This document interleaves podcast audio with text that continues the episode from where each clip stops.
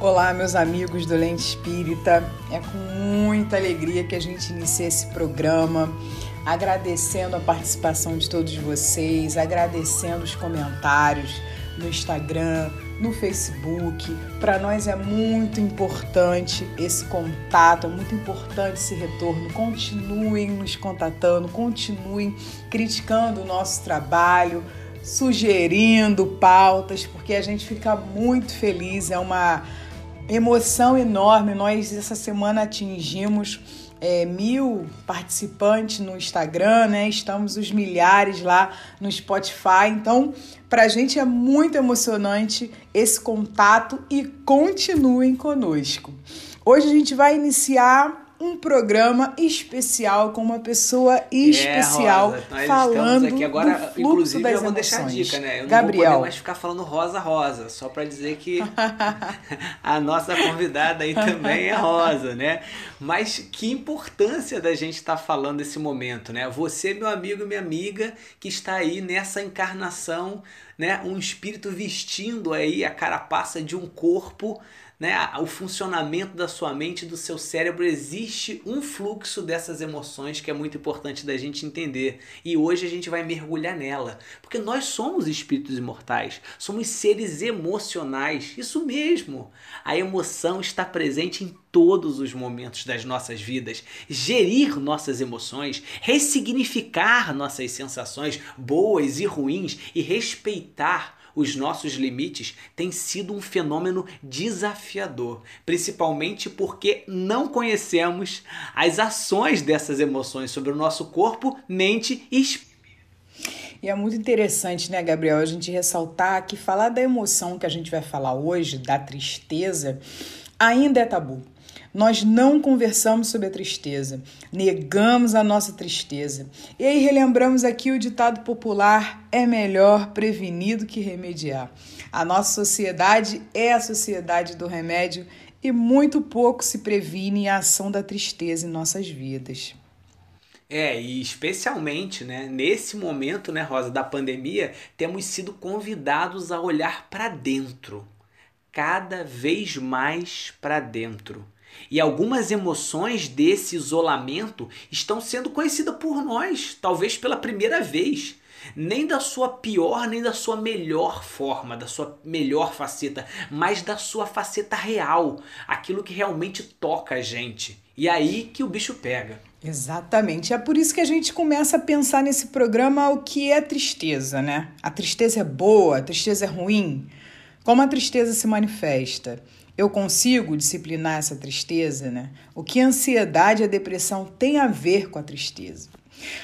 Para responder essas questões, nós convidamos a Rosa, a Ana Rosa Irão, para estar conosco. Isso mesmo, a querida amiga, mãe da Clara, do Daniel e do João, um espírito imortal que nesta encarnação vem nos trazer uma oportunidade de troca, de construção coletiva dentro da área da neuropediatria. Ela é mestre em neurologia, está doutorando atualmente e é professora da Unirio, responsável pelas disciplinas de saúde e espiritualidade e saúde da criança e do adolescente. É oradora espírita e diretora da área de educação espírita do CERJ. Ana, seja muito bem-vinda e dê um alô aí pra galera.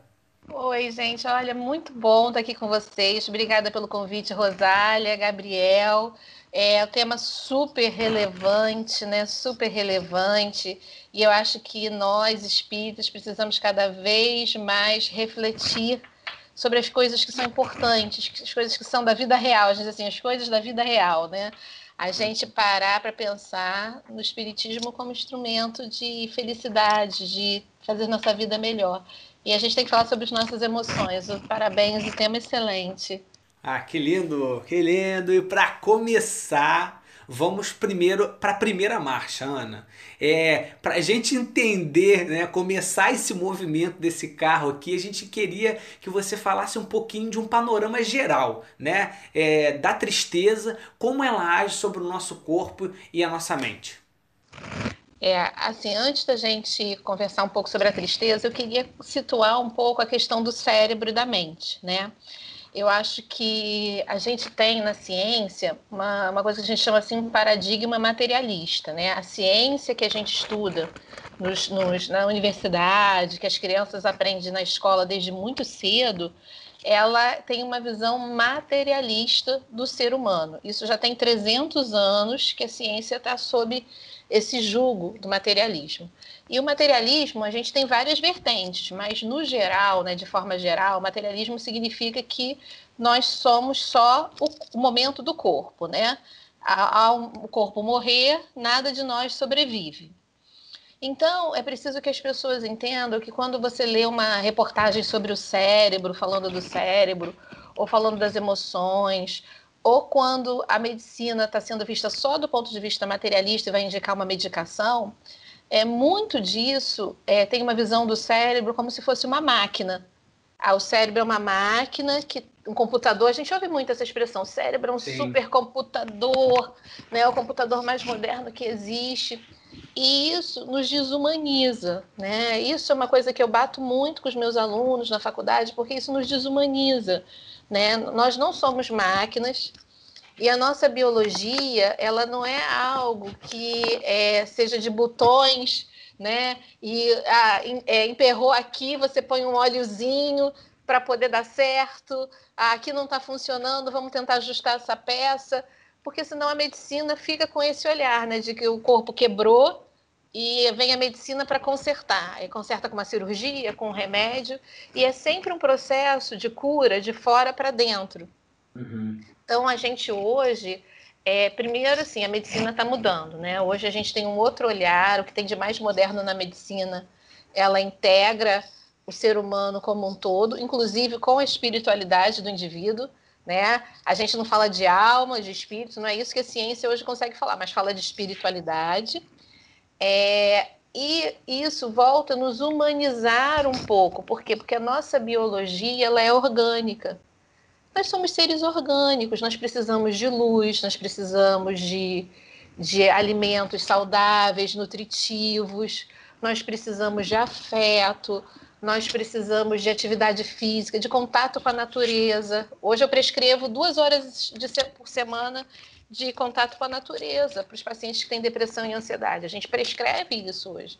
Então, é, é um retorno né, para a gente entender que hoje o nosso cérebro, ele apesar de ser é, super, né, ele é mais do que qualquer computador que exista, ele é orgânico e ele é um órgão como o pulmão, como o coração, né? Ele adoece, ele se desgasta, ele precisa ser cuidado. A gente vê as pessoas indo para academia, né, para poder manter o coração funcionando bem, controlar o peso, é, manter a musculatura forte. E aí a gente olha e diz assim, o cérebro, né? Como é que a gente cuida desse cérebro, que é um órgão que precisa de tudo isso também? E o cérebro, ele é um órgão muito especial, por quê? Porque, que, porque ele é o órgão de expressão da mente. Ou, se a gente quiser, como espíritas, nosso programa, ele fala dentro do paradigma da doutrina espírita, a gente tem que estar falando dentro desse uhum. paradigma. O cérebro é o órgão de expressão do nosso espírito. Então, se o cérebro ele está danificado de alguma forma, se ele está doente, ou se ele não está funcionando plenamente, ele vai dificultar a expressão do nosso espírito. A gente vai ter é, limitações tanto na interpretação da nossa realidade, quanto também na nossa expressão. Isso é muito, muito doido. Tem um filme muito antigo que, de repente, quem está nos ouvindo é jovem, um pouco mais jovem do que, do que eu, é, mas Matrix é um filme ah, clássico que fala sobre isso, né? Muito bom. É um filme muito bom, mas olha, quando eu vou dar aula, eu falo Matrix, meus alunos professor, não conhecemos esse filme. Eu digo, ai meu Deus. Nossa senhora, eu tô começando a me sentir também mais velho que é, Matrix. Não conhecemos esse filme. E Matrix é um filme que na filosofia ele fala sobre isso, né? A gente, as pessoas no filme vivem numa realidade que é a realidade reconstruída pelo cérebro. E nós vivemos também assim, as pessoas não têm essa noção, né? Tudo que a gente recebe de fora foi o nosso cérebro que interpretou. Então eu tenho o olhar, né? Vem aquela imagem através dos olhos. Mas aquela imagem ela vai ser interpretada pelo cérebro. Se meu cérebro não estiver funcionando bem, o olho pode estar perfeito, mas ele não vai captar tudo que precisa. Né? A uhum. mesma coisa meu, meu, minha audição. Então eu estou ouvindo. Ah, se, primeiro o ouvido tem que estar tá bom. Se o ouvido não estiver bom, não chega no cérebro a informação correta. Mas se a informação vai toda certinha, se o meu cérebro tiver uma lesão na área que interpreta a audição, eu não vou conseguir é, entender o que está acontecendo ao meu redor, não vou ouvir. E é isso, por isso que a gente tem, é, vamos dizer assim, pessoas que têm alucinações, né? Quando a pessoa está tendo uma alucinação, uma alteração psiquiátrica, né? Uma esquizofrenia, um surto psicótico, que a pessoa tem uma alucinação, aquela alucinação é absolutamente real para o indivíduo. Por quê? Porque não existe no externo, mas está acontecendo no cérebro. Uhum. É igual quando a gente sonha, né? Um sonho às vezes a gente no sonho a gente sente o sabor das coisas, sente o cheiro, né? A gente sente encostarem na gente. Isso é por quê? Porque é o cérebro que está criando aquela realidade interna. Então o cérebro, ele é assim, eu, eu vou puxar a brasa para minha sardinha, né? Mas eu acho que é é o, o, o, órgão, né, a parte do nosso corpo onde a gente devia assim, mergulhar, o ser humano no dia a dia, né? Devia, isso devia ser ensinado na escola para as crianças pequenas. Uhum né? Que a gente tem um órgão que ele, ele é o responsável por a gente tanto interpretar a realidade onde a gente vive, como também de nos colocar nessa realidade, né? No, a nossa voz, a nossa fala, os nossos pensamentos, eles estão diretamente relacionados ao funcionamento do cérebro e as nossas emoções também. Então, a tristeza, ela é uma dessas emoções, né? Porque emoção parece uma coisa abstrata quando a gente fala, né? Ah, emoção. Uhum. E como se a emoção não tivesse nenhuma ligação com o orgânico, né? Com o cérebro. Então, é, tristeza, raiva, medo, é, alegria, felicidade, né? Prazer, todas essas emoções, elas têm a ver com o funcionamento desse órgão, que é o cérebro. Então, o cérebro ele se é, ativa determinadas áreas mais do que outras quando a gente está feliz. Ele vai ter áreas também que vão estar tá, talvez funcionando mais e outras funcionando menos quando a gente está triste. E aí a gente vai nesse fluxo, né?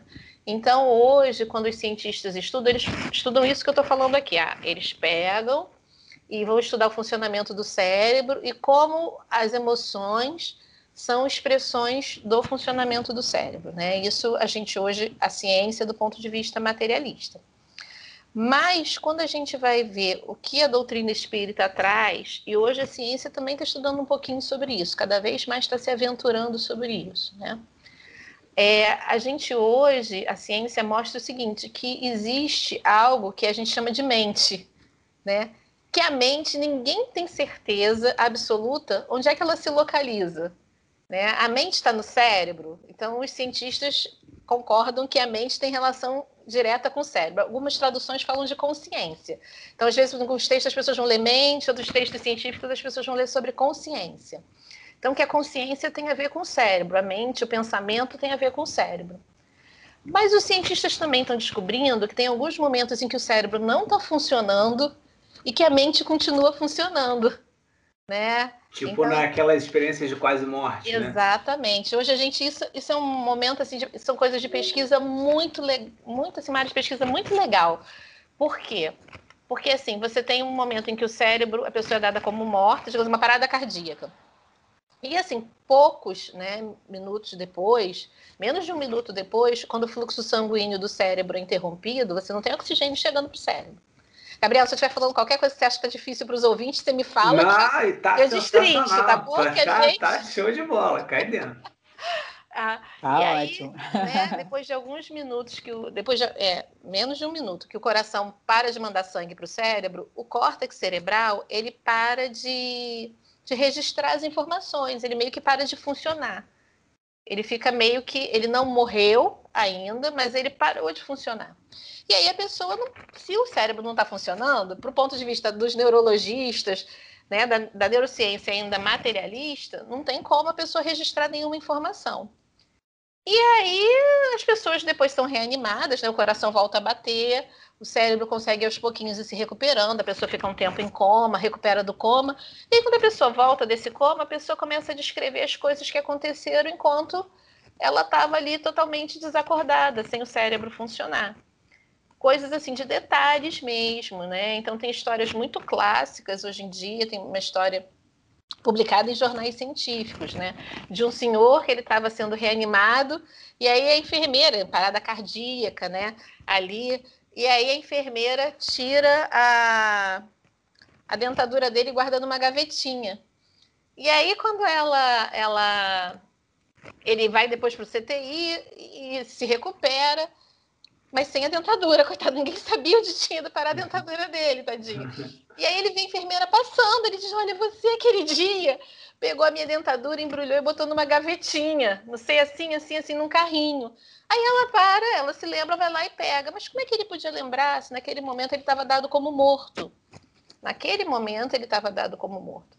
Então, hoje a gente tem pesquisas nos hospitais, assim, principalmente é, internacionalmente a gente tem muita pesquisa nas emergências. Eles colocam desenhos no teto das salas de reanimação. Então, assim, um elefante colado no teto, um número em cima da maca. E depois, as pessoas que conseguem voltar dessas experiências, eles perguntam se a pessoa viu algum desenho no teto. E aí a pessoa descreve. Então eles vão conseguindo assim registrar que durante aquele período de inconsciência existia algum tipo de conexão que a mente ainda estava funcionando, apesar do cérebro não. Então a gente vai vendo que é, a gente, isso é o que a ciência hoje está estudando. Ainda existe muita resistência para se discutir isso, porque uhum. é, é um preconceito, né? O, o, materialismo na ciência ele é uma, uma preconcepção, né? E isso é contrário ao que assim, o cientista ele não pode dizer nem para um lado nem para o outro. O cientista ele tem que estudar para poder dizer assim, olha, é, não, ah, não, prov, não existe espírito. Peraí, não existe ou a gente não conseguiu provar ainda que existe? Então, são, são coisas muito diferentes, né? Então, hoje a ciência começa a se debruçar nisso. A gente tem coisas que a gente chama de experiências anômalas, né? Ou estados anômalos da consciência, estados poucos. Eu acho que é, por exemplo, as experiências espirituais, né? Você vê pessoas que já, já faleceram, conversar com pessoas que já faleceram, que para a gente no Espiritismo a gente chama de mediunidade. Uhum. Né? Mas dentro da nossa lógica, né, que a doutrina espírita constrói para a gente, isso está tudo bem encaixado, explicado. Mas pra, imagina, né, como aconteceu comigo há 15 dias atrás. Chega uma criança para consulta, e aí os pais dizem assim, doutora, mas o problema é que ela está vendo umas pessoas. Ela de noite, antes de dormir, ela está com medo porque ela vê pessoas, ela vê crianças. E aí, quando você vai destrinchar toda a história né, da criança, a criança está absolutamente lúcida, não tem nenhum sinal de psicopatologia, não tem nenhum sinal de transtorno mental. Só que o pai é ateu e a mãe é de uma religião que não aceita comunicação com os espíritos. Então, a criança fica naquele. Você vai levar para o médico. A criança está dizendo que está vendo coisas, você vai levar para o médico. E aí hoje a gente tem na psiquiatria um estudo sobre essas experiências. Aí você pode chamar as crianças, chamar a criança, chamar os pais assim, olha, existe o que a gente chama de estados é, anômalos da consciência. Isso não é uma, uma experiência que a ciência hoje não estude, que não exista descrito. Isso pode acontecer. Tem pessoas que relatam visões de pessoas que já morreram. E isso não está associado a uma doença, a um transtorno mental. E aí você ajuda a encaminhar. É claro que isso tem que ser feito com muito cuidado, porque tem os problemas psiquiátricos, onde as pessoas têm alucinações mesmo. Uhum. Mas hoje a gente está vendo o seguinte, que existe uma maneira diferente de você encarar o cérebro. E eu queria assim que o ouvinte ele é, pudesse ter contato com isso, né? Ainda é uma coisa de vanguarda. Se a gente for entrar na maior parte das, das dos estudos de neurociência, as pessoas vão estar falando do materialismo, né, do cérebro como um computador, que você está ah, você tá triste, você toma um remédio para melhorar a sua tristeza, você está sem dormir, você toma um remédio para dormir, agora você precisa se concentrar, então toma um remédio para se concentrar, e as pessoas vão reduzindo a nossa mente a um funcionamento mecânico de, de substâncias químicas. E isso não é verdade. Então, é só para a gente se situar. Quando a gente está falando da emoção, a gente está falando assim de um indivíduo, o espírito, essa alma encarnada, a consciência, né? Que é, na verdade, quem está por trás dos pensamentos. Os pensamentos, né, as emoções, elas têm origem nessa mente que a ciência não sabe ainda onde é que está, onde é que se localiza, como é que funciona, mas que nós espíritas sabemos que está na alma, no espírito, e que usa o cérebro como esse instrumento para poder interagir no mundo material, para poder ter contato com o mundo material e para poder se expressar também, né? E aí a tristeza está dentro desse contexto. Dentro desse... É, só uma dúvida, Ana. Nesse caso, é, é, é, tem um mecanismo de feedback, por exemplo, porque vem, é, vem do espírito esse estado triste que uhum. joga para o corpo. Mas também tem alguma coisa que acontece no corpo que joga de volta para o espírito isso, né? Tipo assim, como sendo um, um, mecanismo de feedback, um alimenta o outro. É, nós estamos assim é, intimamente conectados com o nosso corpo físico. Isso também é uma, uma visão que a religião trouxe durante muito tempo de você separar o espírito do corpo, né? E, e, essa separação, ela exi existe uma diferença, é claro, mas é, eles estão intimamente conectados. Então, uhum. tudo que eu faço no meu corpo, é, ela repercute nos meus estados mentais e os meus estados mentais repercutem no meu corpo. Isso também hoje, essa frase que eu estou falando é uma frase é, de livro, né, da medicina, né? Os estados mentais, mesmo que os estados inconscientes, eles têm impacto sobre o corpo. E o que eu faço com o meu corpo tem impacto sobre o meu estado mental. Então existe uma conexão que a gente chama hoje, né, mente-corpo. Isso a gente tem técnicas para trabalhar isso. Hoje a gente tem assim um mecanismo. Eu vou dizer para você que se é, eu estudo assim há, há, muitos anos essa questão assim da meditação, da hipnose, né, de você poder é, mudar o seu estado mental e você aí poder alterar a sua fisiologia, porque é isso que a gente quer, né? Você mudar um estado mental e você mudar o funcionamento do seu cérebro para melhor. E eu vou dizer, se eu pudesse escolher um superpoder, a qual superpoder que você quer ter? Muito bom. Eu gostaria de ter é, condições de administrar, é porque a gente diz assim, controlar é muita pretensão, mas de administrar e de ter uma digamos assim, uma, um poder maior sobre a minha casa mental, sobre os meus pensamentos. Porque na hora que a gente entender que a gente consegue, nós não estamos assim, não somos folhas ao vento, né? Os nossos pensamentos, eles não estão soltos no mundo. Os nossos pensamentos têm origem em nós mesmos, né? Eles vêm de nós. Então, se eu tenho um pensamento, desculpa, um pensamento ruim, se eu estou vivendo num estado de tristeza, algum grau de influência eu posso ter. Algum grau de influência eu posso ter sobre isso. O que não significa que meu corpo, meu cérebro também não precisa de tratamento médico. Mas a gente não, não pode delegar todo o poder para fora. A gente tem que saber que a gente tem um poder interno também, que é esse poder de poder de, de mudar os nossos pensamentos, mudar as nossas, nossos, é, modular as nossas emoções, né? E a gente, mais do que isso, né? Como espírito imortal, a gente sabe que a gente tem um poder de criação e aí a gente pode é, criar muita coisa. Então isso uhum. realmente é, é, é muito impactante, né? Sim. É. muitas, muitas reflexões.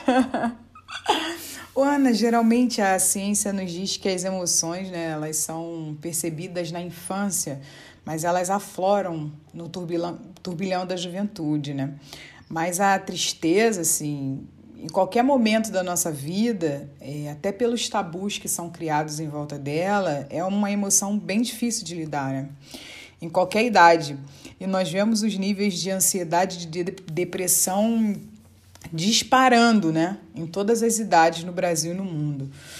É, em nosso meio espírita, em contrapartida, nós tratamos de temas como ansiedade e depressão como sintomas e doenças distantes de nós, como se nós não pudéssemos e não tivéssemos o direito de adoecer. Né? Temos muito medo né? da, da descoberta, da, de nos sentirmos frágeis. Entendendo que a tristeza é uma emoção legítima, qual a atenção principal e o direcionamento mais honesto, sob a perspectiva da imortalidade do espírito, que nós podemos dar ao tratamento dessa tristeza. É, é, se eu, eu vou falando, Rosário, se eu não responder a sua pergunta no final, você volta para ela, por favor. Porque, não, é por favor. Mas olha, acho que a primeira coisa que a gente tem que pensar é na construção histórica do que é felicidade, né?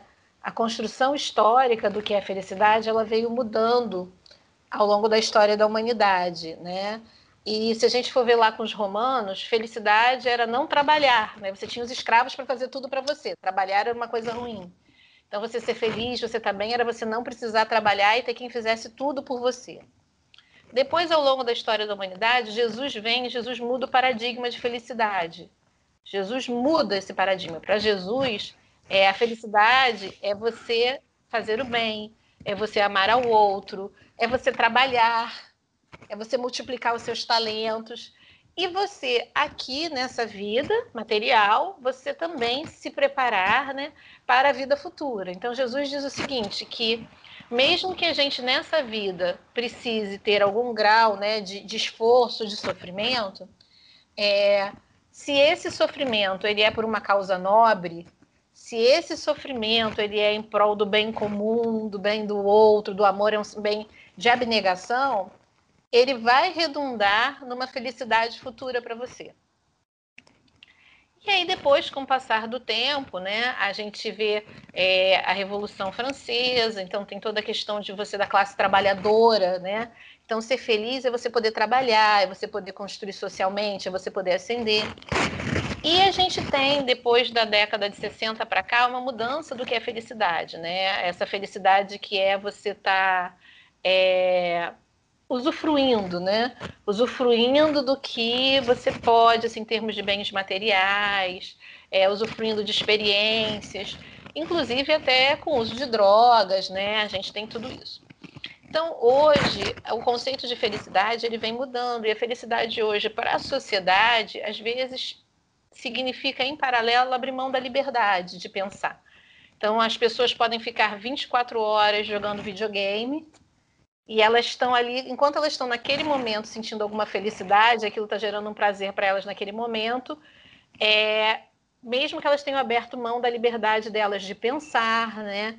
Que o cérebro esteja adoecendo, esteja ficando dependente daquele jogo, daquela, daquela questão, é, daquele estímulo, a pessoa abre mão da liberdade dela em prol daquela felicidade naquele momento. E isso acontece em várias situações da nossa vida. As pessoas que vão trabalhar demais, é, workaholic, porque aquilo gera uma, um prazer naquele momento, mesmo que todo o resto da vida pessoal dela vá se destruindo. Então, a felicidade e a tristeza hoje, elas é, estão meio nubladas, talvez, para essa definição que a gente, às vezes, assim, absoluta, né? O que, que é felicidade e o que, que é tristeza. Então, acho que o primeiro conceito é quem está nos ouvindo pensar qual é o conceito que tem de felicidade, qual é o conceito que tem de tristeza. Porque a gente, como espírita, a gente tem um conceito de felicidade que é muito daquele conceito que Jesus trouxe para gente, né? Mas às vezes a gente está contaminado com esse conceito de felicidade da sociedade, porque a gente está imerso na sociedade. Né? Então a gente tem que parar e pensar qual é o nosso conceito de felicidade. Eu acho que isso é uma das dificuldades que a gente tem, as gerações mais velhas de espíritas, de conversar com as gerações mais novas, porque a gente oferece para eles uma felicidade que talvez não seja aqui agora, né? A perspectiva espírita é de você ser feliz agora, sim, mas talvez abrindo mão de coisas que sejam prazerosas para você, para você ter lá na frente, né, um retorno maior. É quase é um, um, pedágio. Eu às vezes costumo brincar que assim, olha, você vai pagar um pedágio, vai aqui ser um pouquinho chato pagar esse pedágio, mas lá na frente você vai chegar onde quiser.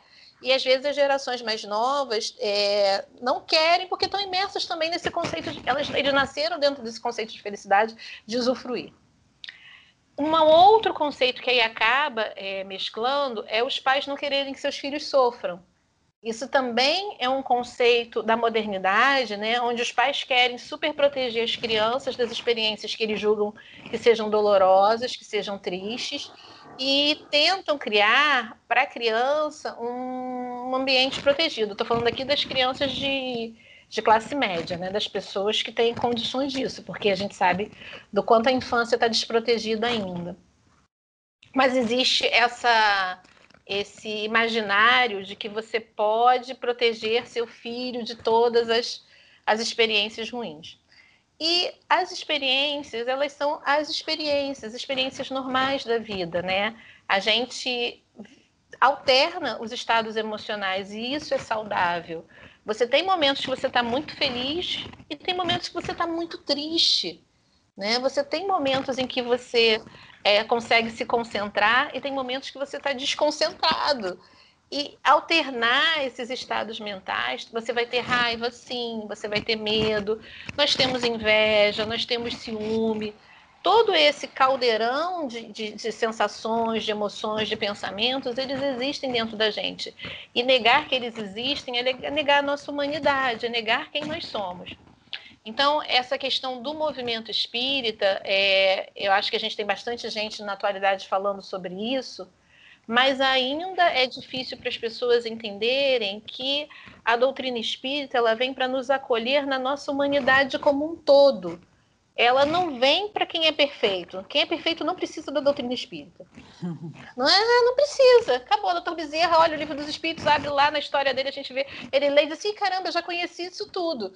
Então, assim, quem é bom quem já se conhece, quem já, já deu conta das suas questões, não precisa da doutrina espírita. Doutrina espírita é para quem ainda está na berlinda, somos nós. Nós ainda estamos na berlinda espiritual. Então a gente precisa é, desmistificar de que ter raiva, é ruim. Como preconceito, ontem a gente estava gravando um programa para a Rádio Rio de Janeiro, falando sobre a questão do preconceito. As pessoas, ah, seu espírito, espírito não tem preconceito. Me desculpa, gente.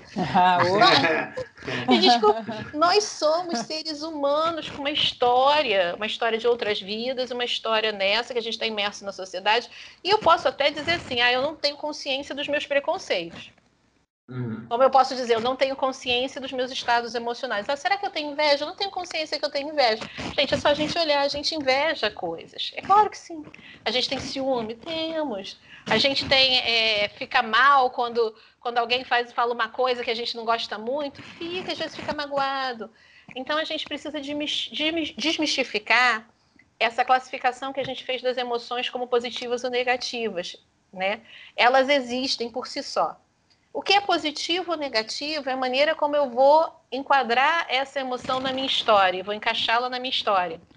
Então, assim, se ah, eu estou sentindo uma alegria hoje, uma felicidade, um momento bom, e eu quero também preservá-lo a todo custo para sempre, isso me adoece. Porque hum. isso não é o normal, isso não é o saudável.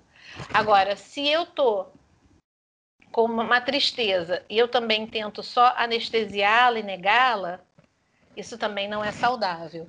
Então, a gente precisa, sim, é, entender que a gente tem momentos, alterna os estados mentais e que isso é natural no nosso estágio evolutivo. A partir do momento que a gente tem consciência é, que nós somos espírita. E isso tem a ver com, o que eu estou falando aqui tem a ver com o que você falou sobre ansiedade e depressão dentro do movimento espírita. Uhum. Porque o espírita, ele acha que ele, hum, como ele sabe que a alma sobrevive né, ao corpo e que tudo que a gente acontece com a gente é para o nosso melhor, que a gente não está sozinho nunca, que Deus está sempre conosco, ele acha que ele vai dar conta de tudo que chegar sem e não é verdade, nós somos frágeis, nós temos as nossas fragilidades. Então a gente precisa admitir que a gente tem transtorno de ansiedade também, como qualquer pessoa que não, que, é, que não é espírita. Que a gente tem depressão também, como qualquer pessoa, que a gente precisa procurar é, quando quando adoece os médicos como qualquer pessoa, o que não significa que eu talvez não tenha algumas ferramentas a mais que a pessoa que não sabe sobre a imortalidade da alma, uhum. que a pessoa que não sabe, não tem esse, esse consolo de saber que tudo é passageiro, né? Então a doutrina espírita ela é um preservativo, se a gente souber usá-la, né? Tá lá no Evangelho contra o suicídio e a loucura. Se a gente souber que nós podemos hoje, hoje é ressignificar os nossos pensamentos e as nossas emoções. E aí eu posso poupar o meu cérebro de um desgaste desnecessário. Isso é muito importante a gente pensar.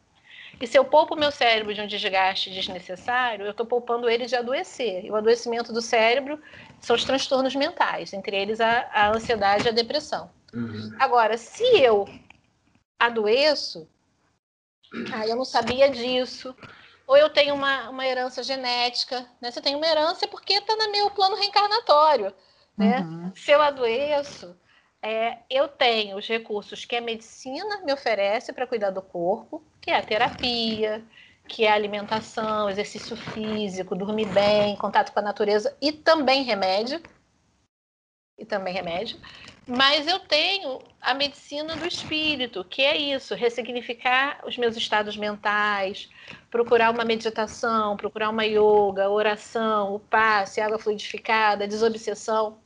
E aí eu vou cuidando do todo, da alma, do corpo, e aí a gente tem chance de melhorar, a perspectiva de melhora é maior do que se eu só cuidar do corpo. Ou se eu também só cuidar da alma, que as pessoas aí também não querem cuidar uhum, do corpo. Né? Uhum. É, Fala, Gabriela. Não, que você estava falando, eu, eu pensei numa quando você falou, né, dessa, dessa nossa necessidade de acolher, inclusive era uma das dúvidas nossas, né, da, de acolher a tristeza, de acolher é, a alegria quando ela vier. É, Jesus viveu tudo isso, né? Quando Lázaro morre, ele chora, né? É, fala em alguns momentos do evangelho e ele ficou triste.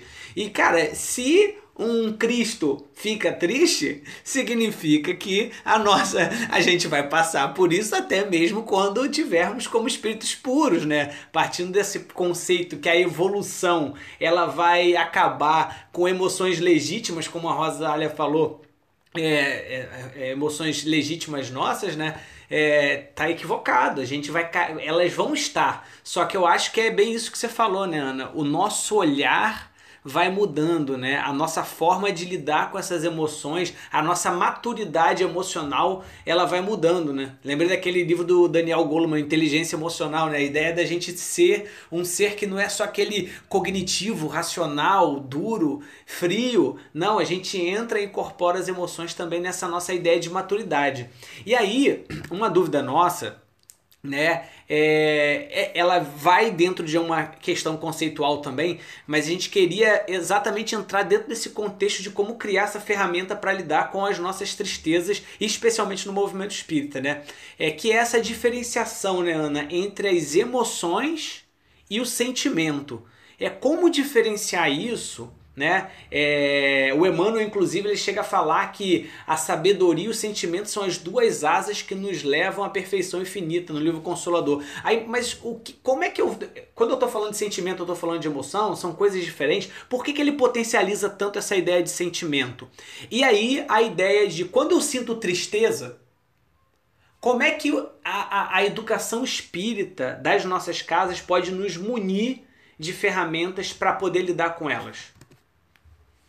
Olha, é, essa divisão de sentimento e emoção, ela é bem complexa, porque assim, tem autores que dizem que tudo é uma coisa só, uhum. e tem outros autores que começam a separar como se um fosse para uma coisa um pouco mais refinada, digamos assim, do espírito, e outro uma coisa um pouco mais do corpo.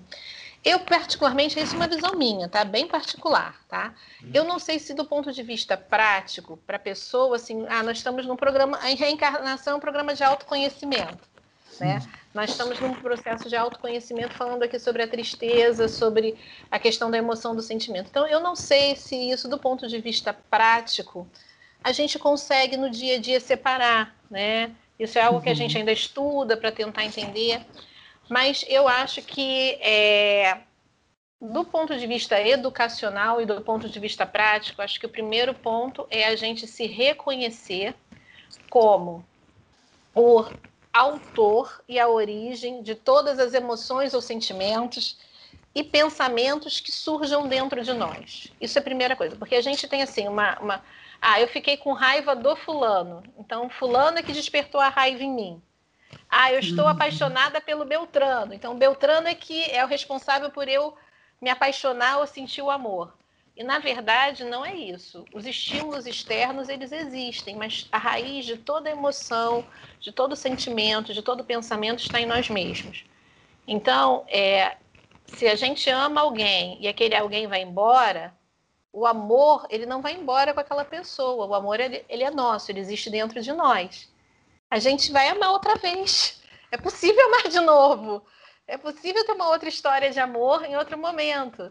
Ah, se alguma pessoa faz algo que me desperta raiva, a raiva é aquela pessoa fez a ação, mas a raiva ela existe dentro de mim. por isso que a gente vai vendo, assim, quando a gente está falando da evolução espiritual, na verdade, eu não vejo, e a gente vai ficar aqui elocubrando sobre espírito puro, né? É difícil, né? Uhum. Falar do que a gente não, não, não compreende direito ainda, é. mas é, essa ideia de que a gente tem de que os espíritos puros, eles não têm emoção, eles são absolutamente neutros, né? Digamos assim, é, é, digamos assim, é, é, sem cor, eu não acho que é uma realidade. Eu acho que assim, as, as emoções que são descontroladas, como por exemplo talvez a raiva, tudo isso, isso vai acabando à medida que você entende que não tem por que você ter raiva do outro, não tem porque a gente está to, estamos todos conectados, você vai trabalhando isso, mas a origem das emoções é do próprio espírito. Então a gente vai aprendendo a educar e a controlar. Então eu vejo, por exemplo, assim, ah, se a gente começa né, a é, estudar um, programas que a gente tem hoje, né? É, mindfulness é um tipo de meditação não ligada à religião que a ciência estuda muito. E tem um autor de mindfulness, e a gente na faculdade estuda muito isso, porque a medicina hoje usa muito isso.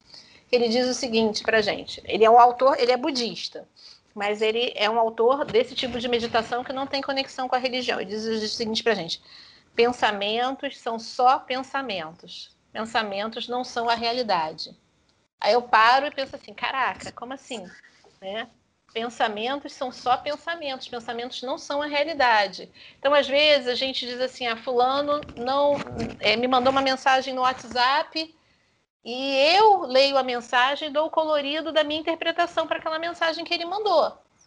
Isso existe dentro de mim, isso não está dentro do outro. Isso, e eu tomo aquilo como uma realidade, e aí respondo, e aí vou ou eu estou num lugar e a pessoa me olha de um jeito. Eu digo assim, poxa, está me olhando desse jeito porque está pensando que esse pensamento ele é meu, ele não é do outro.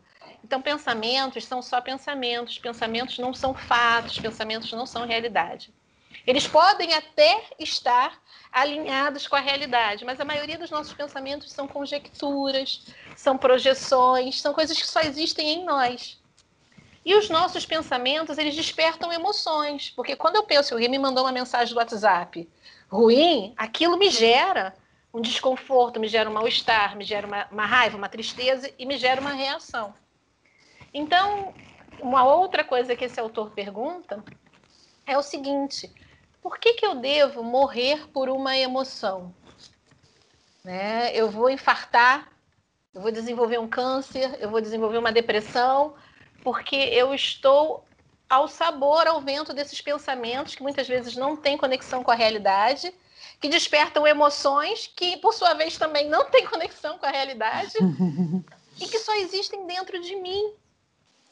Que quem está fora me olhando pode ser que não esteja percebendo no caldeirão de ebulição que eu estou naquele minuto fervendo, indo e subindo. E na verdade, essa emoção, esse pensamento está dentro de mim. Então a gente precisa começar a ter cuidado para reconhecer esses estados mentais. Eu acho que isso é doutrina espírita, a educação espírita, a educação do espírito, né? É, a gente tem que começar a colocar isso na nossa vida como espíritos, na, na, na vida das crianças, na evangelização dos jovens, mas principalmente na vida, né? É para a vida. É, eu não sou os meus pensamentos, eu não sou as minhas emoções. Eu sou a origem disso tudo, eu sou a mente, eu sou a alma. Então eu posso reconhecer os meus pensamentos e começar a organizá-los de uma forma diferente, né? Então assim, ah, quando Jesus chora com a notícia da morte de Lázaro, né? Jesus ali está chorando eu não sei se a tristeza que Jesus teve é a mesma que nós temos, porque Jesus tem um outro conhecimento da vida. Por que Jesus uhum. chorou ali naquele momento? Eu não sei. Mas ele chora, ele fica triste. E essa tristeza, ela não possui Jesus, né? Porque nós ficamos possuídos pelas nossas emoções. Quando uma emoção e um pensamento se casam, a gente corre o risco de sair da consciência, né? De ficar possuído por aquilo. Uhum. A gente, é, as pessoas dizem assim, ah, a raiva, né? É tomado por uma raiva e aí fala coisas ou faz coisas que depois se arrepende. Ou a pessoa num, num, num impulso de euforia também faz coisas e depois se arrepende. Então, é por quê? Porque a gente fica possuído por aquela emoção. E existe uma diferença entre você sentir as suas emoções, você reconhecê-las. E aí eu acho muito legal essa palavra que vocês estão usando, essa uma emoção legítima, né? E ela ser legítima, ela é nossa, ela existe, ela é real. Mas ao mesmo tempo eu poder dizer o seguinte, gente, essa emoção, ela é real para mim, no meu contexto, ou ela é só uma consequência de uma interpretação de uma realidade, é uma reação a algo que fizeram? E aí eu poder ressignificar e reassumir o controle da minha casa mental, de quem eu sou como espírito. Então, assim, ah, a gente fica com raiva do governo. Só que imagina, se cada vez que você tem uma, uma notícia de corrupção, uma notícia de uma coisa, vendo o noticiário, você vai assim, ó, lá em cima sobe sua raiva, aí desce sua raiva, aí sobe sua raiva, desce, aí sua pressão arterial sobe e desce, seu cérebro dispara não sei quantos neurotransmissores e desce numa notícia de um, noticiário da TV. Aí você vê no noticiário três vezes ao dia. Aí, três vezes ao dia, você vai ao sabor do vento, né? Vai e volta. Não estou dizendo que você não tem que se chatear, nem que tenha que ficar triste com as notícias ruins, nem que tenha que intervir. Uhum. Mas você reconhecer que só sentir essa raiva não muda a realidade, isso não é prático. Isso não resolve nada do que você está vendo ali que você não concorda. Isso só te desgasta. Então, peraí, como é que eu faço?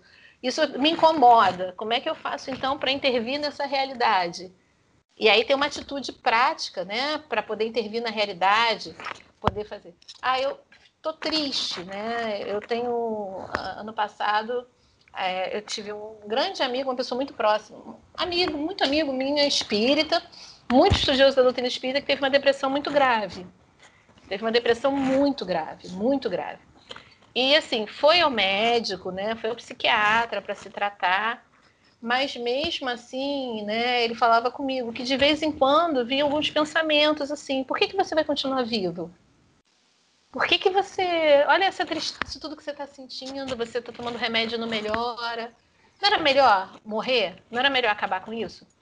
Então, assim, é, a depressão está acompanhada de pensamentos suicidas. E a pessoa ser espírita não isenta ela de que esses pensamentos venham. Mas aí todo o trabalho que vinha sendo feito, tanto com médico, com terapia, com a casa espírita, com tudo isso com suporte, porque é uma pessoa que estuda a doutrina espírita a vida inteira, né? Da vida inteira, estudou doutrina espírita da vida inteira. Aí ele falou, ele falava assim que ele ia conversando com os pensamentos dele. Assim, olha, tudo bem, eu sei que esse pensamento está vindo, mas eu sou um espírito imortal, isso é uma fase, eu estou me tratando, isso vai passar. E foi buscando apoio, não ficar sozinho muito tempo, conversar com os amigos, as pessoas próximas que ele estava precisando de, de, de um suporte, não se isolou dos outros, apesar de todas as dificuldades. Então, assim, a gente precisa. E melhorou, se recuperou, graças a Deus, se recuperou, né? E é, tratamento do corpo, tratamento espírita, tudo que a medicina podia oferecer assim em termos de fazer atividade física, mudar a alimentação, mudar a rotina de vida, que a rotina da gente é muito estressante, desgasta mesmo a gente. Tratamento espiritual, porque quando vem esses pensamentos, eles podem ser nossos, mas podem ser também de influências espirituais. A gente pode ter né, espíritos ao nosso redor soprando essas ideias também no nosso pensamento. E tudo isso vai sendo tratado nesse conjunto e a pessoa vai conseguindo se organizar. Então a gente precisa hoje entender que é, nós não somos os nossos pensamentos, nós não somos as nossas emoções, nós somos a alma. E a gente precisa inverter esse esquema. Nós é que estamos, na verdade, na origem dos pensamentos e das emoções. Nós não somos possuídos por eles. Nós é que estamos deixando ao vento. Não estou aqui é, responsabilizando quem adoece, porque isso também é muito ruim, né? Ah, você está doente? É por sua própria culpa. Ah, você está sofrendo hoje? Isso é sua responsabilidade. Você não melhorou? É sua culpa. Né? Mesmo e... porque é uma afirmativa que não vai auxiliar em nada, né?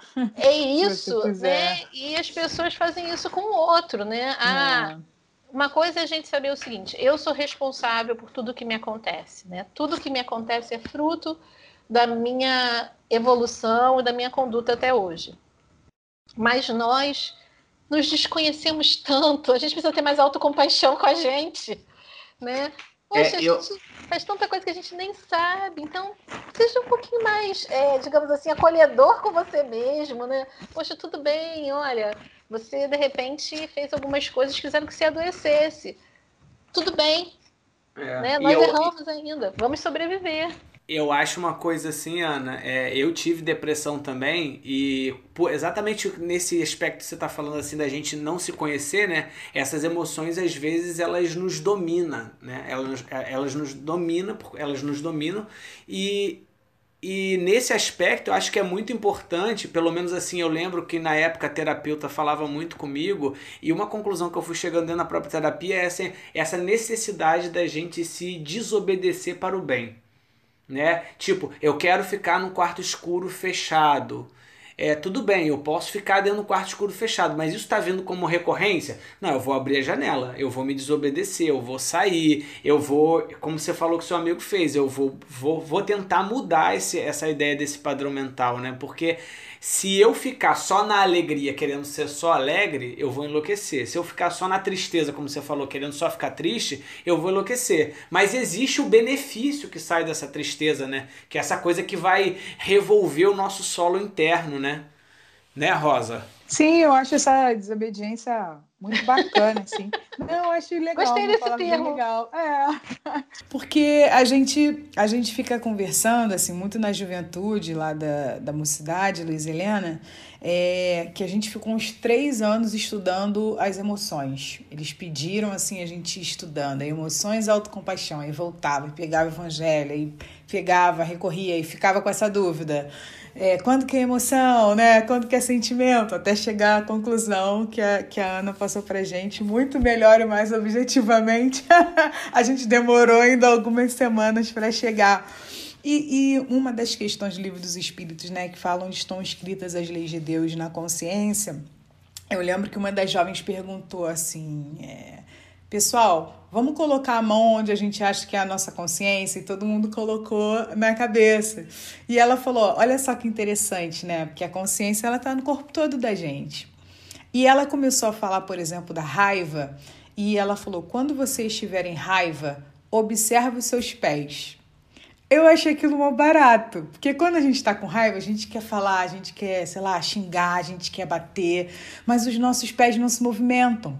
O que, que ela quis dizer com isso, assim, né? Que a, a, consciência corporal ela vai nos mostrar que a emoção realmente é fluxo, ela vai atingir determinadas partes do nosso corpo e a gente precisa aprender, né? Acolher e aprender com ela.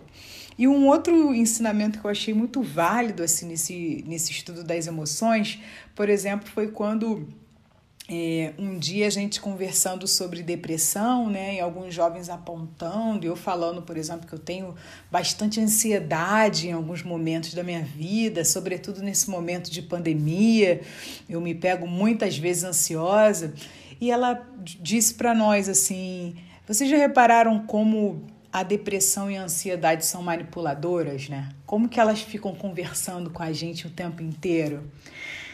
Tenta conversar com elas também, né? E é exatamente isso que o seu amigo fez, né, Ana? Que, é, que eu acho que é uma, uma, uma sugestão muito bacana, assim, da gente começar a pensar realmente que a gente pode vencer, né? A gente pode se comunicar, mas a gente precisa entender também por que, que aquela emoção está passando, né? A gente precisa aprender com aquela emoção, né? E eu me lembro, por exemplo, do de um episódio que a gente viveu que foi muito próximo de uma Comerge, quando houve o, aquele acidente na Boate Kiss, né, que muitos jovens é, desencarnaram, e um, um dos nossos evangelizandos tinha ido estudar, ele não pôde ir àquela festa, porque ele teria prova na segunda, e muitos amigos dele de, de faculdade, de turma, desencarnaram naquele momento. E ele ficou muito desesperado, longe da família, né? Os amigos sofrendo, outros a família dos amigos desencarnados sofrendo. E ele disse que ele entrou num, numa página espírita para tentar ler alguma mensagem consoladora, porque ele estava em profunda tristeza e ele leu numa página, por exemplo, que aqueles meninos da Boate Kiss desencarnaram porque no, na vida passada eles foram é, pessoas que enfim, incendiavam outras pessoas. E ele ficou muito mais nervoso, assim, porque ele falou: Nossa, como que se consola desse jeito? Né? Cadê o consolador Cadê? aqui, gente? Onde é que está esse assim, consolador né? prometido? Então, é, é, muito interessante, Ana, a gente pensar assim, é, do, dos mecanismos da, da tristeza e também de, de como a gente está é, realmente se comunicando, né? Com esse outro que sofre, assim, para além de toda uma teoria maior, né, é, de uma explicação maior que seja, assim, como é que a gente está lidando, né, com esse tete a tete mesmo, com a tristeza dentro de nós e com a tristeza que a gente quase que pode apalpar, né, perto do outro, assim. E, e nesse sentido, assim, por acreditarmos que a vida não tem fim, a gente é, consegue realmente perceber, consegue entender que a tristeza pode sim ter raiz em vidas anteriores, né? E aí nós lemos o Evangelho e a gente vê lá as causas anteriores, as causas atuais das aflições. Nós entendemos que as causas atuais têm ações decisivas no curso dessa nossa existência presente. Mas nós gostaríamos assim de entender um pouco mais sobre essas dimensões espirituais da tristeza, né? É, e se você pudesse nos relatar algum caso de espíritos que retornam através de contato mediúnico contando sobre essas experiências, seria muito bacana para nós, né, para os ouvintes, ou, ou dentro de um espaço mesmo de evangelização espírita. O Gabriel estava aqui no privado pensando assim, Rosália, a gente podia falar com a Ana, por exemplo, como é que essa tristeza opera em términos de relacionamentos, sabe? como é que a gente lida com isso, né?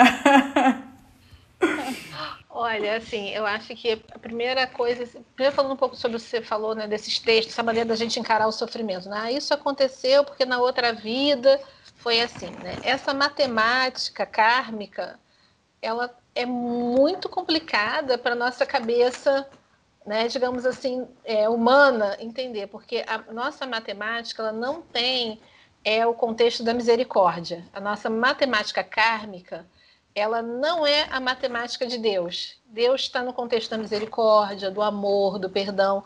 A gente é ainda do olho por olho, dente por dente, porque a gente acaba, quando você faz um texto, você está explicando aquela situação, claro, mas aí você vai pensar, essa informação consola? Eu não sei. Né? Então, eu acho que primeiro um exercício de empatia que a gente precisa ter com o próximo que está em sofrimento.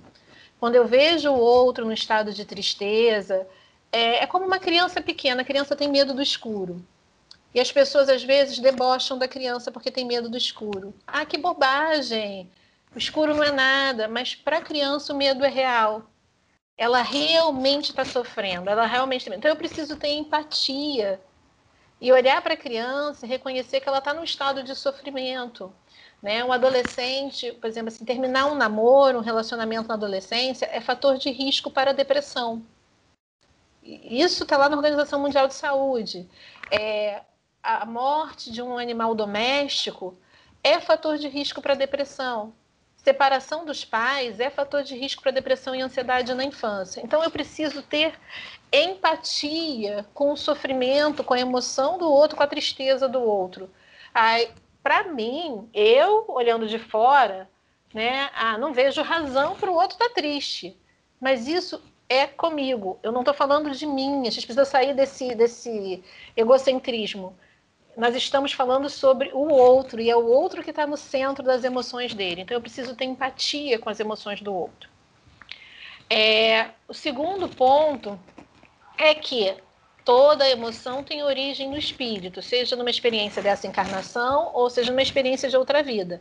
Mas tudo que nós sentimos é o acumulado de várias, de todas as experiências que nós tivemos até hoje, né?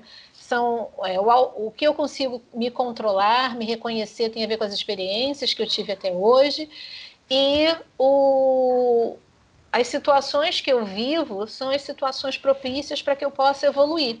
Né? É a escola que Deus nos deu na reencarnação para que a gente possa melhorar, avançar. Então a gente precisa, assim, é, quando a tristeza vem, né? A gente precisa primeiro reconhecer que está triste, não negar. Ah, eu fiquei triste. Mas a gente precisa entender que essa emoção, esse sentimento, que existe, né? A gente fala, pode falar sobre o luto, por exemplo, né? O luto, que é essa tristeza pela perda de alguém ou de alguma coisa, né? Eu posso ter um luto por uma a, perder um emprego, eu posso ter o luto porque não consegui é, terminar o curso que eu queria, tirei uma nota baixa na prova, são lutos, né? Pequenas de perdas, mas eu posso ter um luto, sim, da morte de alguém, de uma situação trágica que aconteceu, né? E a gente, o luto, por exemplo, é uma coisa que os espíritas negam muito, né? O luto é uma tristeza, é uma emoção que decorre da situação que os espíritas negam muito, né? E a gente precisa entender que o luto está dentro do natural, né? Do nosso, da nossa humanidade, é natural e é até estranho quando não acontece, né? E negar o luto, negar essa tristeza pela perda, é, nos impede de viver também outras experiências, né? Nos impede de desenvolver empatia pelo outro quando tem perda, nos impede de, de entender e de encarar de frente o impacto que aquela perda tem sobre nós. Então a gente precisa é, é, entender que a tristeza ela é uma emoção que ela dá esse colorido à vida, né? Porque assim, a tristeza e a alegria, elas vão se entrelaçando e vão construindo e tecendo a nossa história. E a gente, assim, não vai cultivar a alegria perpétua e também não vai cultivar a tristeza perpétua. Ninguém está falando aqui né, de masoquismo, de ficar cultivando, né? O pessoal fala da bad, né? Acho que nem está mais na moda isso, mas cultivar a bad. Ficar ali imerso naquela tristeza. Mas é reconhecer o espaço que esses altos e baixos têm na construção da minha estrada como espírito imortal né? É, o, o espírito, vocês estão falando assim, de, de, experiências né, que os espíritos trazem, Rosália estava falando sobre isso. É, eu vejo muito essa lógica, essa matemática que a gente tem de kármica, como ela, ela pode ser perversa se a gente resolver aplicar ela assim. Ah, todo mundo que morre queimado é porque queimou em outra vida. Todo mundo que tem uma doença grave nessa vida é uma expiação porque Cada espírito é um espírito. Eu já tive é, um, paciente, né? Fico pensando no meu karma, né? Porque eu sou neurologista de criança, né? E trato de crianças com problemas neurológicos graves, às vezes alguns com doenças que não têm tratamento. E aí eu fico pensando, gente, karmicamente eu não devo ter sido nada boa. Porque agora eu tenho que, graças a Deus, que pelo menos eu agora estou do lado bom, entre aspas, né? Estou tentando estar do lado certo da história. Mas o que, que a gente não deve ter feito os outros sofrer para agora ser responsável por vir e ajudar os outros nesse momento de sofrimento? Uhum. Então, eu tive, tenho, tenho um paciente, né, que é uma criança, uma doença muito grave cerebral, que não que tem tratamento, mas mesmo com tratamento a gente não consegue reverter. E ele tem múltiplos AVCs, né, muitos derrames, sendo uma criança ainda pequena, desde muito cedo, muitos derrames. E ele estava muito grave, né? A mãe me ligou uma vez, estava internado, tinha tido um derrame enorme, uma hemorragia cerebral enorme, então estava se tentando tratar e tal. E aí eu fui rezar, né? Pedir aos amigos espirituais, a gente leva o nome para o centro, né? Para prece, para irradiação. E aí o mentor na reunião lá do meu centro vira e diz assim, Ana Rosa, é, controla a sua ansiedade. controla sua ansiedade, fica calma. Ele é um espírito que veio em missão nessa família.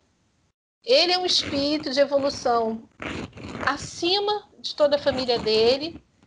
Aceitou reencarnar com uma questão física, porque ainda queria aprender, ainda queria. Tinha algumas lições que ele queria aprender, mas o objetivo principal da reencarnação dele era unir a família né, em prol do cuidado, sensibilizar todos ali. Então, na verdade, essa família toda, o pai, a mãe, os avós, é, eles hoje vivem, é, é, se comunicam, se sustentam, se apoiam, né, por conta de ter uma criança que tem uma demanda maior, uma necessidade maior. Então, se ele sobreviveu àquela hemorragia, tem as questões neurológicas, as sequelas, mas você olha e diz assim, gente, eu aqui com meu olhar muito pequeno, né, as pessoas podem olhar e dizer assim: ah, o que será que fez por merecer para estar tá com uma doença dessa. Não fez nada por merecer. Escolheu, reencarnou escolhendo.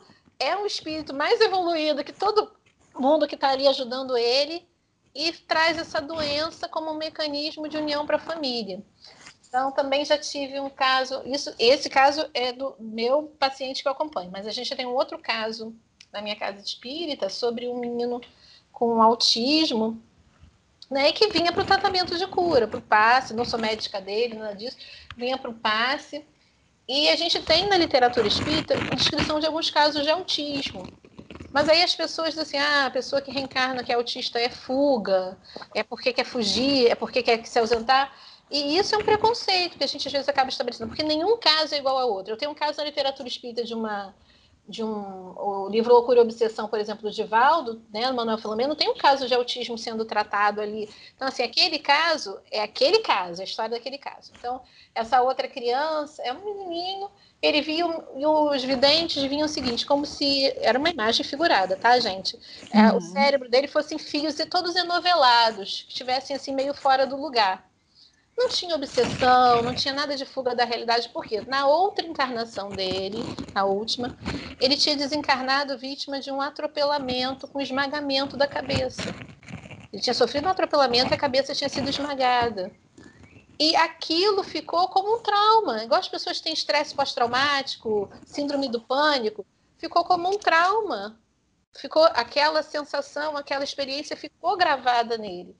E aí, quando ele vai reencarnar, ele ainda está sob o impacto dessa emoção e na hora de organizar o perispírito, reorganizar o corpo, aquilo influencia. E aí os espíritos iam no tratamento de cura do centro como que amenizando aquilo, ajustando aquilo. E aí você vê, claro que com todas as terapias, com tudo, daqui a algum tempo ele falando, ele se interagindo melhor, uma melhora importante, mas assim, grande da questão do autismo. Não deixou de ser autista, mas melhora grande por quê? Porque você está agindo na origem, você está agindo no espírito, né? No espírito. Então, a gente precisa entender que as emoções, quando elas vêm, o que a origem de uma emoção para mim pode não ser a mesma origem da mesma emoção para Rosália, nem para o Gabriel, porque nós somos espíritos com histórias únicas. E aí eu preciso olhar a, a tristeza que vem, ou até a depressão. Poxa, se eu estou sentindo depressão, né? Essa depressão, ela tem na minha história um papel que pode não ser o mesmo papel na história do outro e do outro e do outro. E aí, assim, a terapia, né, a terapêutica espírita, a, o tratamento, tudo isso vai ter que ser adequado à minha individualidade, ao meu contexto. E aí eu preciso, assim, é isso, ter um carinho enorme comigo mesmo, eu preciso. É, adorei essa ideia de se desobedecer, Gabriel. Me desobedecer e não me isolar, né? É o momento que as pessoas ficam mais isoladas, às vezes, porque estão realmente sofrendo, gente. É, é muito. Se a gente tem alguém com a perna quebrada, imagina, você tem um amigo que quebrou a perna, você não chega para ele e diz assim: vamos, está um dia de sol, vamos para a praia comigo. Porque você está vendo a pessoa com a perna quebrada. A pessoa com a depressão está doente, ela tem. O corpo está doente. Mas as pessoas chegam assim: vamos para a praia, está um dia. Aí a pessoa não tem forças para fazer, não, tem, não consegue. Então é preciso que a gente tenha essa empatia e que a pessoa que está dentro do quadro ela também tenha compaixão com ela mesma, né? Uma autocompaixão no sentido de assim, eu mereço ser tratado, eu mereço ser cuidado, eu posso permitir que os meus amigos cuidem um pouco de mim, que a minha família cuide de mim. Não é vergonha você admitir, porque as pessoas têm muita vergonha de admitir os transtornos de saúde mental, que está com uma ansiedade, que está com uma depressão não é vergonha você dizer que você adoeceu e buscar ajuda, né? E precisar da ajuda. E aí na casa espírita, às vezes as pessoas vão contar isso e dizem, não, mas olha, você não precisa ficar triste, não, você não precisa sofrer. Não é uma questão de precisar ou de não precisar, é questão de estar, né? E a gente andar lado a lado com a ciência, né? É saber que essa, esses, essas ferramentas que a ciência nos dá, né, Ana, são é, coisas lindas de Deus, né? Pra gente, que nos ajuda nessa reestruturação, né? Tantas práticas terapêuticas aí que você falou, possibilidade para a gente curar, lidar, não é curar, mas trocar, né? Essa ideia de curar para lidar, acolher a nossa tristeza na dose certa, né? Porque é igual um, um, remédio, se passa a dose, já passa a não ser mais uma, um remédio, passa a ser um veneno, né? E aí, a gente chegou no momento do nosso programa que é o nosso querido Lente em Foco onde a gente pede para que o nosso é, convidado ou convidada é, traga uma dica para o nosso ouvinte, um livro, um filme, qualquer coisa. É, duas horas de caminhadas num espaço aberto de máscara, sensacional. é, mas que você traga aí uma, uma dica para o nosso ouvinte é, nesse espaço do lente foco. A parte para mim que fica faltando e sempre fica faltando nesses nossos programas ainda é o encontro pessoal para dar os abraços. Então, ah, é gente, a gente, a gente, vai terminar com a promessa do abraço. Primeiro, tem que aglomerar, né? Ter que aglomerar. É. Mas de toda forma, Ana, primeiro assim, agradecer enormemente, sabe? Esse é um movimento que a gente tem feito assim, singelo, mas assim, com, com uma, uma, uma, uma necessidade real de entender um pouquinho isso. Então, assim, você acolheu aqui a nossa tristeza, acolheu um pouquinho essa nossa possibilidade de compreender essas nossas emoções. Isso é muito importante pra gente. Fico muito feliz mesmo. É, e como dica, é, eu gostaria de deixar esse livro que eu falei, que é o Inteligência Emocional do Daniel Goleman. É um best-seller aí, a galera já deve ter visto aí na vida e tal. Pode ser, pode ficar com, é, meio assustado com o livro no primeiro momento de se olhar, que ele é um livro grandão, mas eu acho que para esse movimento de ter uma, um contato com uma abordagem, ele até brinca no meio do livro, né? Ó, oh, essa parte aqui é muito é muito fisiológica, pula. Se você não quiser, vai para outra parte que é mais você conversar com as suas emoções e tal. E eu, eu gostei muito desse livro assim, para mim foi muito útil e agora eu tô pegando ele para brincar de novo, né?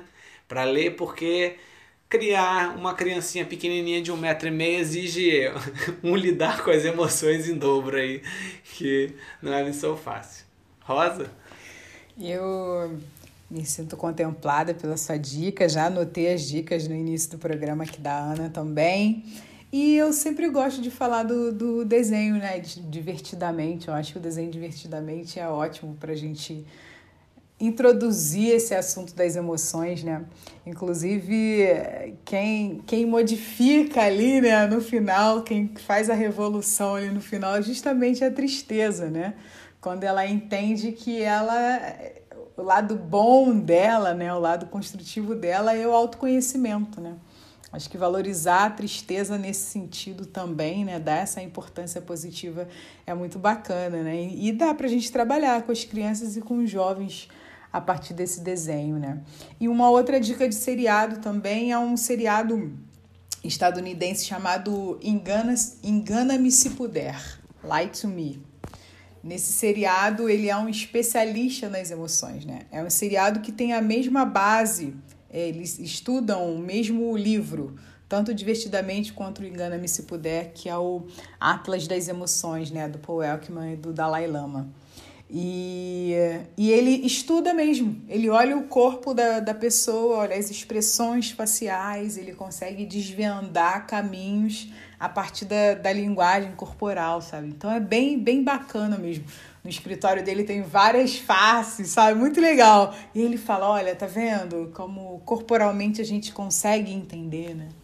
A gente não vai tão a fundo quanto a Ana foi, né? Tipo, vai lá na mente da pessoa, vai pensa na perspectiva da imortalidade do espírito. Mas é uma introdução muito bacana para quem gosta dessa temática das emoções.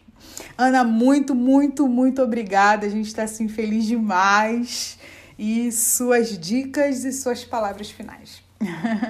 Primeiro eu queria agradecer, né? Porque esse bate-papo é muito legal, a gente poder é, falar sobre um assunto assim que eu acho que é tão da gente e às vezes tão pouco conversado, isso é muito importante.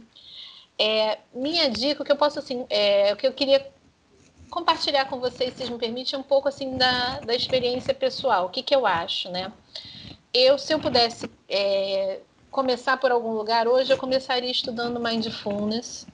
Mindfulness, quem quiser procurar aí, é um tipo de meditação que ela é já comprovada cientificamente para o manejo do estresse. Ela realmente são oito semanas, cada semana tem um exercício e esses exercícios eles realmente ajudam a diminuir a ansiedade, a depressão, melhoram a imunidade da pessoa, é um impacto.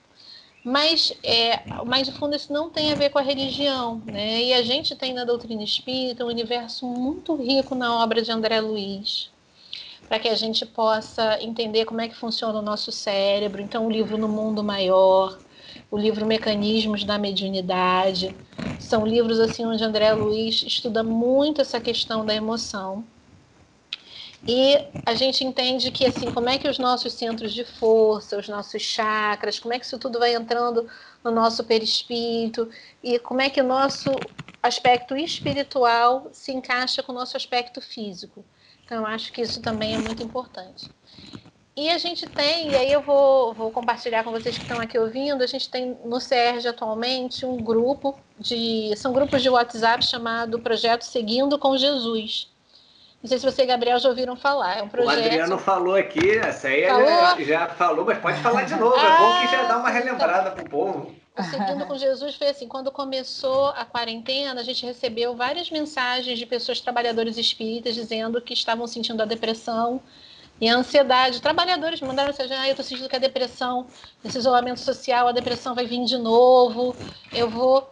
E aí a gente criou esse projeto, é um grupo de pessoas, né, é, que a gente tem áudios.